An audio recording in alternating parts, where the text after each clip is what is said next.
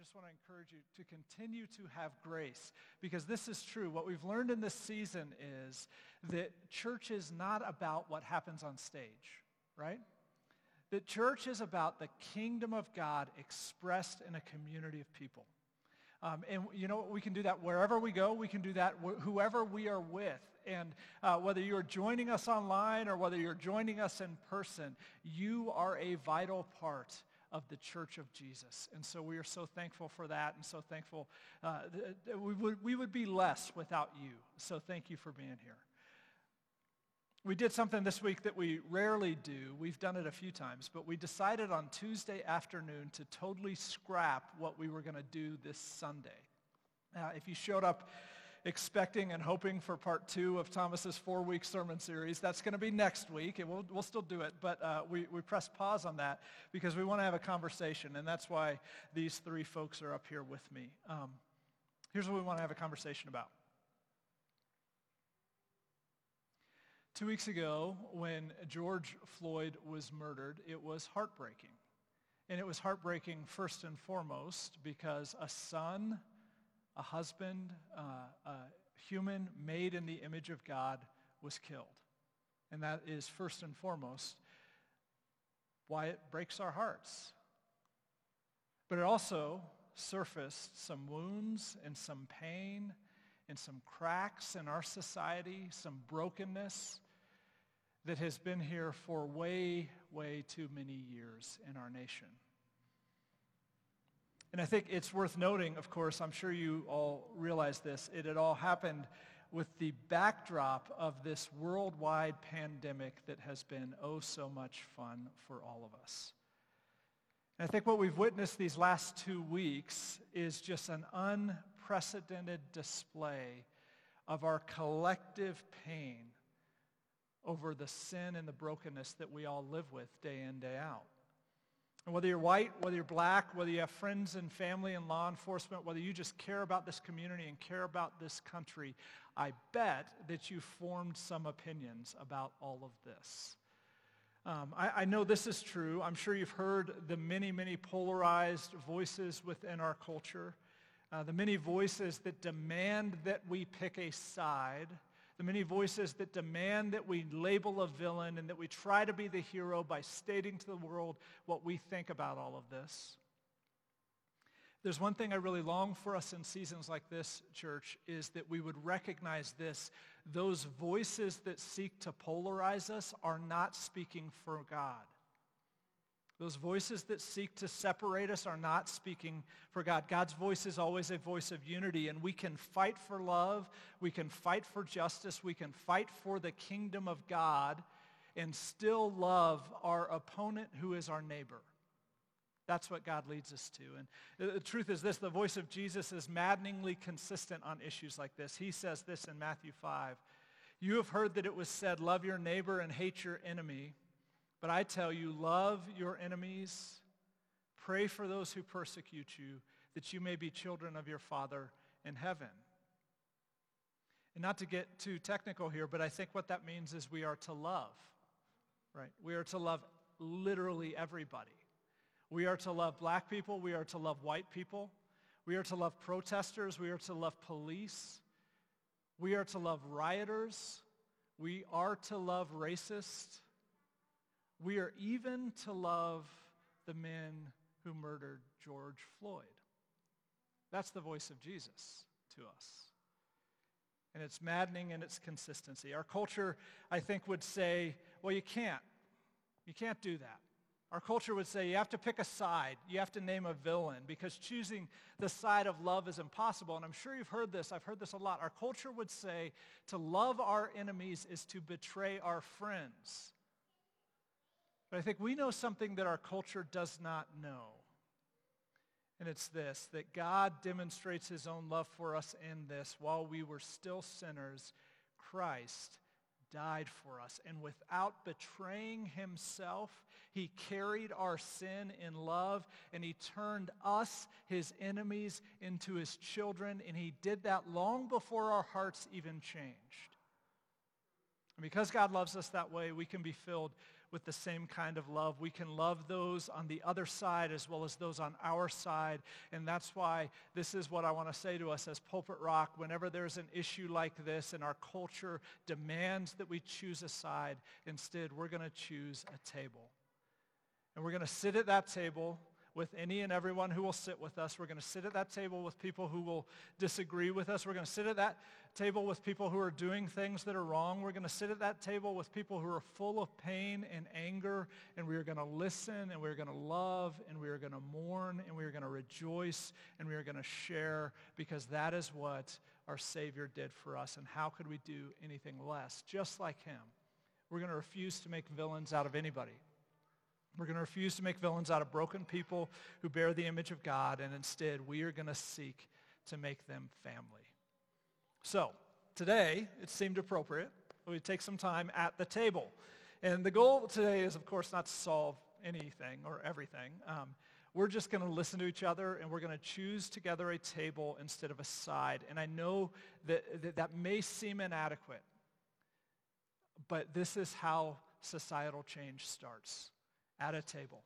Um, so I'm not going to do all the talking today. In fact, I'm, I'm like that's all I had prepared. So I'm going to uh, have these folks talk. These are three Jesus followers who I respect tremendously. And what I want to do today is just ask each of them this question. What is your experience and what is God saying to you in this? And then we're going to practice what Thomas taught us last week. This whole idea of we're listening to somebody else while we're at the same time listening to the Holy Spirit for what he might be saying to us. And so that's what we want to do today. Let me introduce these people. You all know Kevin there on the end. Kevin is uh, one of our worship leaders. You can clap for him, yeah. but now you have to clap for everybody. So those are the rules. So uh, y'all obviously know how talented Kevin is as a worship leader. And uh, what you may not know, though, is he's a former police officer. He's a police officer up in the Denver area. Um, and I knew he was an amazing worship leader when I sat down with him and said, hey, would you come help us? We need your help. Um, but what I did not know was this, is his passion for Jesus is the best thing about him. And his, he has this knack and this ability to lead anyone. Uh, and I love that about him. Um, and you all know Susie Bates. Um, she's been leading here at this church for almost seven years, and there's a lot of things that Susie's gifted at. One of the things I'm most consistently thankful for is just the depth of wisdom that she has and this ability to search out the heart of God on any issue uh, and, and to speak that into us. And I'm so thankful for that. Uh, this guy you may not know, but I'm sure you've seen him around. This is Bill Walsh. Um, Bill is frequently the officer that we have on site when we are normally worshiping on Sunday. Um, he's a CSPD officer, um, and uh, he, during the school year, he's a school resource officer for Cheyenne Mountain High School. Um, what you may not know about Bill is he has been in my small group for many years, so I have to be nice to Bill because he knows a lot of dirt about me. Um, but uh, in the years, I've come to respect this man's character so much and his positivity, and he is so much fun to be around, but he also has just a depth of character that I admire so much. So, thank you for being here, each of you. Um, I've been watching all this stuff these last couple of weeks. I've had so many thoughts about it, but I've consistently had this thought. What is most helpful for me is to engage with other people who love Jesus and just hear what are you thinking about? And, and to thoughtfully engage with what's happening. So that's what we want to do today. Kevin, I'm going to start with you, and I'm going to ask each of you the same question, and uh, uh, they're just going to kind of share uh, some form of answer. We might do some dialogue. We'll see how it goes. Um, but here's my question for each of you. As you engage with this issue, um, with what's happening, what's been your experience? What's God saying to you in this? Um, thank you first. My experience has been uh, it's been challenging because um, there is a level of fear, concern, worry, pain, and hurt that comes. And even my, my friends and family and, and, and close friends, they felt the same thing. But I know what to do with all of that.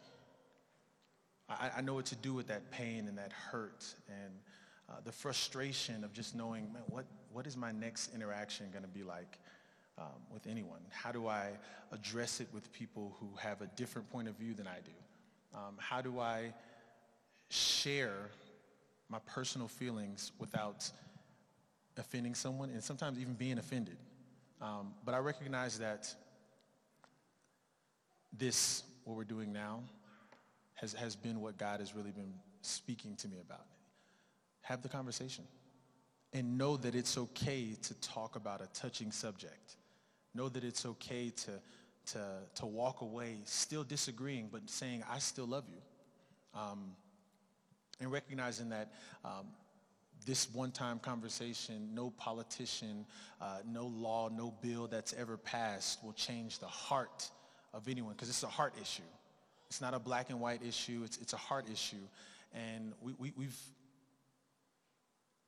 I've looked at other people and decisions that could be made to change sometimes the heart. When in, in truth, I just need to look to the cross. Because when we look to the cross, that blood that runs down the cross touches each and every one of us. That's when we hear the song, What can wash away my sins? Nothing but the blood of Jesus. What can cleanse our heart? Only Christ can. So that, that's where the issue is. And that's, that's been my experience of just saying, God, I know what you want from me. You want to show me that you love me. You want to show me that you care for me, even in the midst of all of this. Even in the midst of all the chaos, he's just been saying, I, I love you. I love you, Kevin. Yeah. And, and, and that's, that's so much more than I could ever ask for, to know that God loves me. He loves each and every one of us. So. Yeah. Can ask a follow-up question? I, um, forgive me if this isn't a good question, but I, will you speak more to the fear? That, that's been something within this that um, has been grief for me, is just to recognize, uh, and even we were talking at lunch this week, uh, that, that there,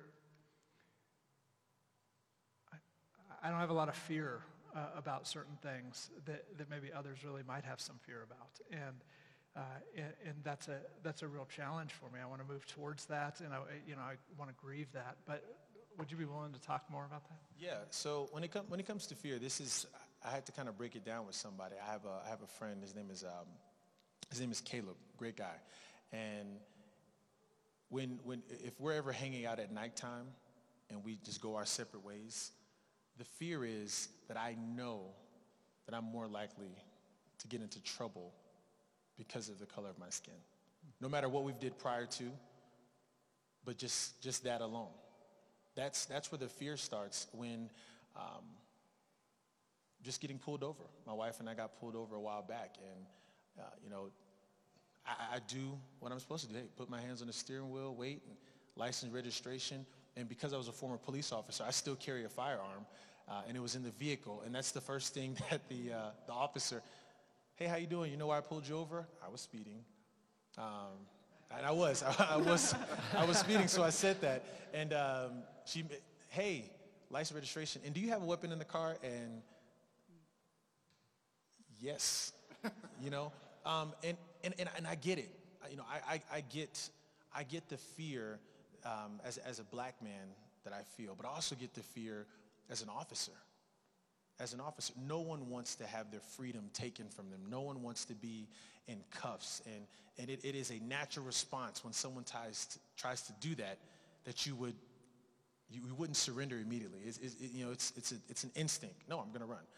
Um, but it shouldn't, I shouldn't have a fear that I would get harmed or even killed worse because of the color of my skin.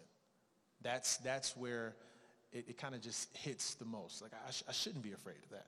I shouldn't be afraid. And every everyone's not the same. Um, and, I, and I can only go back to this. I, I pray and, and I pray and I live, a, I live my life according to what my parents told me. You know, I, I live my life like that. I told you what to do. You know how to act. And it kind of helps that, that fear in a way. Um, we read in Gen- Genesis that we were all created in the image and likeness of God. So when you look at me and I look at you, I'm seeing an image of God. You are like that. That that's something that I resonate with so often because that should that should be something about my behavior because I, I'm I'm in the likeness and image of God. There should be something about you that we see, and that's what I try to up to, to the walk in. try to walk in that, in the image of God, as much as I can. And it's, it's a shame and it's painful to know that if the scripture says that, but there are people who don't agree completely. That they don't agree. God didn't say, let's make a man in my image and likeness. He said, let's make man. He didn't pick a color. He just said, let's make man. And that, that, that just, that, that's, that's scary. That's scary to know that even as a believer, um, it is scary to know that some people, that, that's, that they, don't, they don't feel that. They don't feel that me, has, my life has value. You know, my life has value. So that, that, is, that is scary. Um, you know, I think, I think like a lot of us, there's, as someone who's never lived with that, uh, it, like it's just, it, it's hard to even know what, how to respond um, to that reality that, that I think uh, we are newly awakening to. I, I, I do want to say this. I think it, it honors the image of God in us just that you would even share that stuff with us. Um, you know, so thank you for, for being willing. Um, yeah, I'm sorry. We grieve that with you. When I ask my friend Bill um, here, who has uh, been a CSP off- CSPD officer for how many years? 20. 20 years, okay. Um, has been a school resource officer for most of that time, right? 15. 15 of that time. This week has been has had the experience of being downtown a lot um, during the protests and the riots and that sort of stuff. And um, I want to ask you the same question. Just what has your experience been, and what is God saying to you in this? Yeah, I, I appreciate the opportunity to come and, and visit and talk. I think it's um, challenging when you haven't been in a role, whether it's based off of skin color, whether it's based off of an employment opportunity, to truly understand some of the dynamics that go on with being in that position. And I know I texted you um, one night, really challenging night, um, when you get faced with it um, for the first time. So as I tried to process through this, uh, I felt it easier to write it out. Yeah. Um, and so forgive me uh, as I try to do this. Hey, I write it out every week. I appreciate that. I just, I, uh, yeah. I need it because otherwise my wife told me I'd ramble. So uh, I've been known to do that. So my apologies. But you know, as, as I as I looked at it, it did help to um, put this down. But in a sense, if you'll just kind of listen, maybe, and hopefully um, take away from it. But this past week was really challenging. Unexpectedly, a lot of hours away from family, um, physical and emotional exhaustion, uh, weariness, frustration, pain and discouragement. In this role, um, 20 years, those are the emotions that you'll go through. You can't escape them from all different kinds of calls, um, but they don't happen all at once and all together like that, where usually you have an opportunity to um, process it and, and kind of deal with it. Um, having to stand by fellow officers, having insults, debris, fireworks thrown at us, wearing protective gear I've never had to wear before, and God willing, with the gas mask, I never have to again. That's the most uncomfortable thing in the world, especially when you can't see without your glasses. Um, having family and friends um, pray for me, and, and hopefully for all involved. Um, but try to try to envision, or as I paint this picture for us, as I as I was down there and um, kind of what I went through. You have two groups of people separated by physical barriers.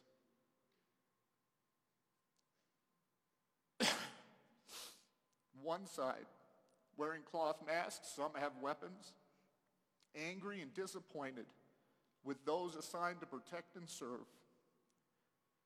The other side, wearing all the protective gear, faces covered by masks and helmets, prepared to protect the city and citizens should it become necessary. Daytime will fade away, darkness comes. Angry voices will yell out. Variety of statements. Objects become hurled. We respond as officers to protect and keep the peace, and people are arrested. I sit back and think to myself first, was I able to hear the pain and frustration from those protesters? Could they understand the position we were in, why we had the equipment and gear? Could they know we probably had the same pain and frustration and anger that they had? Safe to say, I, I think it's pretty difficult to understand someone, someone's position in order to affect positive change with so many barriers being placed in front of us and separating us. I think solutions and change are very possible, but I find it very difficult to imagine that success without removing those barriers and sitting down at a table to see each other as humans. All made in the image of God. Change starts from within. We must each learn to empathize, sympathize for each other. What my biggest concern is we as a people are going to look for other things to provide those solutions. We're going to look out for some other organization, some other entity to provide a solution. But many are probably not going to consider the ability of God to provide the power and strength to do the change within ourselves. I'm sometimes, I'm sure I have felt, and many of us have also felt the same thing, that God will solve the problem when we pray. But I begin to think more and more that maybe God is empowering us to make the change ourselves. Being a school resource officer the past 15 years, one of the more proactive jobs that I think are out there in order to provide and affect that change. I've been able to build lasting relationships with students, with staff, all because I think I take the time to listen. I'm probably not perfect at it. I've probably had to hurt people in regard to doing the job that I'm enforced to do. But I hope that I've shown them compassion and empathy when the difficult times were there. I believe the relationships that I have fostered are due to seeing the person despite the issue. Um, I think, as I kind of summarize it, I think it's important that we all take a look inward first um, because in order to go forward for the daunting task ahead of change, we have to see each other as God sees us. And we can't see us, to me, in any other way. So I appreciate the time to share. It's, um, it, it's just something that I think for the first time in my career, when you're face to face with it, it's much different than when you see it on TV, when you see it in the news. Um, and uh, for us, we, we hold our strength within. I can't imagine not having the ability to have a community like this around as well to provide support. So um, I appreciate it. Um, it means a lot to be here and to share some of the perspective, certainly, that I think I've had um, in the last week or so. Bill, I, I appreciate you and uh, obviously been praying for you and your brothers and sisters all week. Um, but I, I, love that observation. It's very hard to make progress when there's so many barriers between one another. Um, and I think that's the, uh,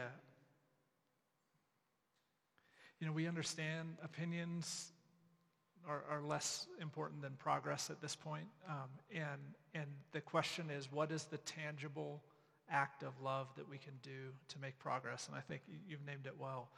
Uh, removing those barriers and seeing a face, sitting at a table and beginning dialogue. Um, I'm challenged by that. Susie, let me ask you uh, this same question. I know you've participated with this all week. There's people in your family who are very passionate about the subject. Um, what's been your experience? What, you, what, is God saying to you in this? Um, I believe Jesus is always in the margins. Um, the margins were his center. Uh, it's very important to me. It always has been my whole life, even before I found Pulpit Rock, to um, see the margins, to go there, uh, it's obviously very important to this church um, to go and see and sit. Um, whether that's with our Ethiopian sister church. Um, they're marginalized, they're poor. Uh, the slums in Haiti, um, the people there are marginalized because of poverty. We go and we see and we sit with them. Or the brothels in Thailand, where the marginalized are trafficked. Um, or the kids in the Middle East who are caught up in the crisis there, who are refugees, to sit with those marginalized, uh, to go and see it go beyond the TV, seeing it on the news. Uh, it's not enough. And so it was very important to me to spend some time uh, downtown this last week um, to sit and be with the marginalized that are there wanting to be heard and seen. Um, the tough thing about the margins is there's a lot of pain in the margins. And um, we've talked a lot, especially uh, in this last year here at Pulpit Rock, how um, just being aware of our pain is really important. Uh, most recently, I spoke about, about Jesus and Peter and how Jesus led Peter right back to a charcoal fire, which is a really painful place for Peter. He denied Christ there. Um, there's a lot of pain at a charcoal fire for him. And, and Jesus said, that's where we need to go. Let's go there. I'll go with you. And Jesus was always doing that with people. Just go right to the heart, right to the pain. Because it's important to be aware of our pain, how it can suddenly jump in the driver's seat and be in control of everything we do, of every response we have. Um, I think pain can be really beautiful and, and, and help to kind of break us down a little bit where um, we can listen, but also pain can, can make us just rise up and, and not be able to hear a thing um, that anyone's trying to say to us or that God is trying to say to us. So just awareness of pain uh, is what I have been uh, meditating on this week, and there's a lot of pain. Um, I think that our pain is why this crazy thing happens that we have seen happen over and over in the last few weeks, that two people can be looking at the exact same thing and we can see it completely differently. And, and I believe that our pain is a part of that, a big part of that. And it's important to, to call that out. Um, and so many of the conversations that I've had this week that have been really hard and filled with tears, uh, the conversations with people and the conversations I've had with God. Um, I have been reminded oddly, of marriage counseling sessions that I have been in with my husband. He gave me permission to share this today. Um, but it, it reminds me of marriage counseling. Full disclosure, my husband and I have been married 19 years. We just celebrated that on April 28th. Uh, everything was still shut down. There was nowhere to go and have a nice anniversary date. And so we booked a, a session with our marriage counselor. and we were like, you know what, we deserve this. And I kind of mean that genuinely, we deserve this, and also a little sarcastically. It's like, we deserve this. We have not loved each other well in quarantine. Um, but uh, we, have seen the same therapist for almost 10 years. Uh, and she does the same thing every time. I don't know why. We still have to go back to her to have her remind us to do this. Uh, we talk through whatever's going on. And um, she has us look at each other, take turns looking at each other. She'll say, Susie, you need to look at Matt and you need to respond to the things that he just talked about, the pain that he's feeling. Um, you need to take ownership for the ways you've contributed to that and apologize and ask for forgiveness. And she'll do the same with him.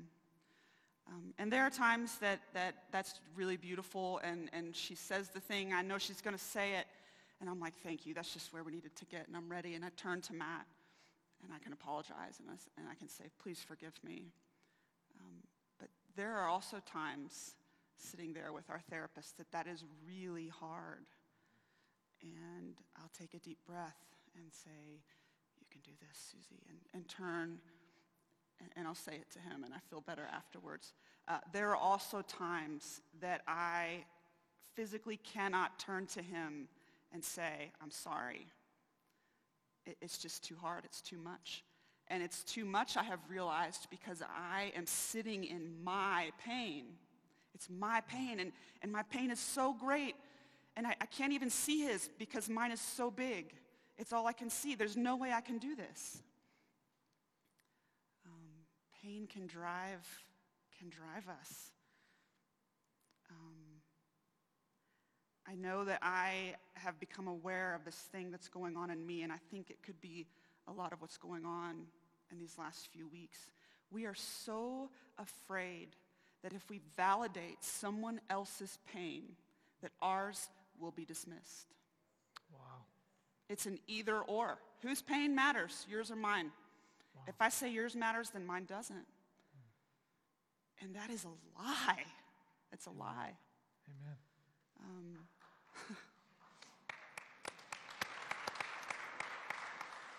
it's fear. Fear is what's driving that. Um, and it's the kingdom of darkness that has not come from the kingdom of God. Um, it's hard to do. Here's the hard truth, believers. If we want to follow Jesus, this is what he says. This is what he said to his first followers. If you want to come after me, you have to deny yourself and follow me. And it doesn't mean that we're forgotten, um, but it does mean that that first step is I'm going to set this aside and I'm going to look at you and I'm going to focus on you and I'm going to let this be about you and your pain. And I'll get my chance. I will. Um, but I have to trust that it's okay to do that for someone else.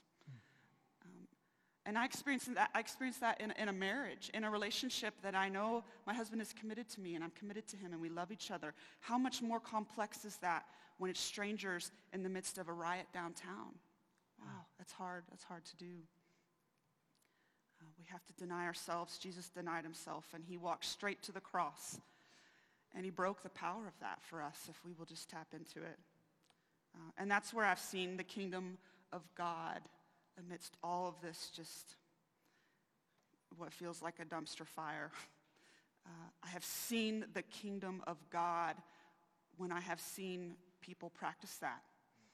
I'll go first. I'm going to get down on my knee and I'm going to say, I am sorry. Would you forgive me? Uh, man, that, that loosens the power that all this fear has on all of us when someone does that. I've, I've seen that in person this week, and uh, it brought a whole room to tears. I've seen that on the news over and over, uh, amidst a lot of other things that are, are not as lovely to see. But um, I think there's something there. I think that's where we have to start. Amen. Um, if we feel like we're ready to wrap up here and move into the next thing, I'll lead us into that. Yeah. Okay. Uh, I want to invite the worship team to come back up. And I want to invite us to just pause and reflect together. Um, give the Spirit some room to speak. This is how we practice table. We listen to each other. And like Jonathan said, we listen to the Holy Spirit. And um, I believe there are things the Spirit wants to say collectively to us. And I believe there are deeply personal things the Spirit wants to say to each of us. Um, so I would love to give some time for the Spirit to work. Um, it's funny how often I see something so very clearly in someone else's life, and, I want to talk to God about that. Um, God, this thing that this person has got going on, like, you need to help them, or they need to do this, and and I want to make it about them and the things I see around me. And, and anytime I do that, God responds to me with, hey, um, Susie, let's talk about your heart. Let's talk about what's going on with you. Um, and so I want to invite us to practice that this morning, to let God speak to us about us. Um, kind of move the focus from all of this out here and just bring it in here. There's a beautiful verse that I would love for us to read together as we open up a, a moment of silence. I believe that'll be on the screens for us.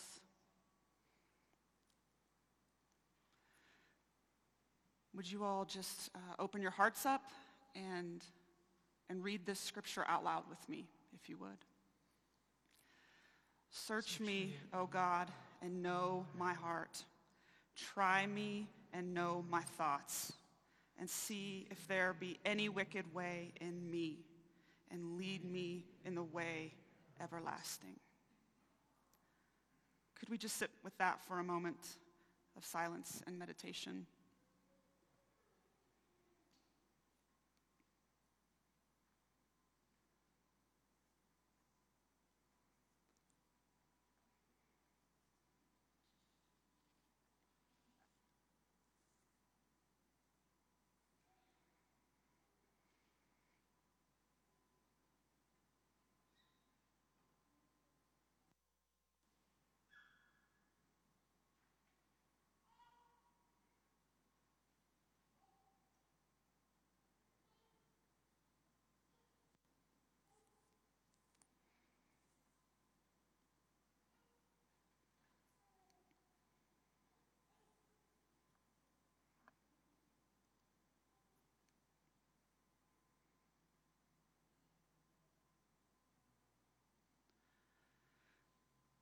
We want to move into a time of corporate prayer and confession.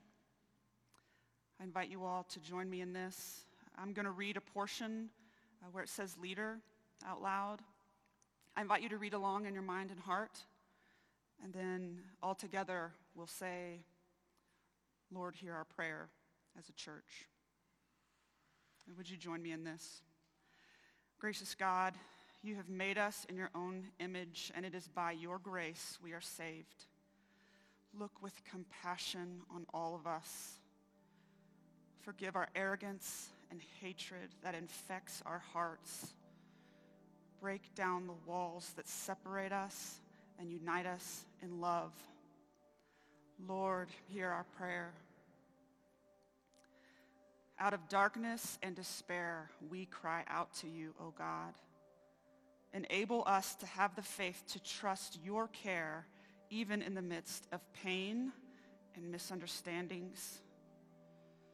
Assure us that we do not walk alone and that your truths can lead us into new revelations and understandings that will lead us to life. Lord, hear our prayer. Where hearts are fearful and constricted, give us courage and hope, O God. Where anxiety, anger, bitterness, and panic is infectious and widening, grant us peace and reassurance. Where distrust twists our thinking, grant healing and illumination. In the places that our human spirits are discouraged and weakened, grant your sustaining strength and guidance. Lord, hear our prayer. Father, call us into a deeper relationship with you and with each other. Give us courage to choose your table.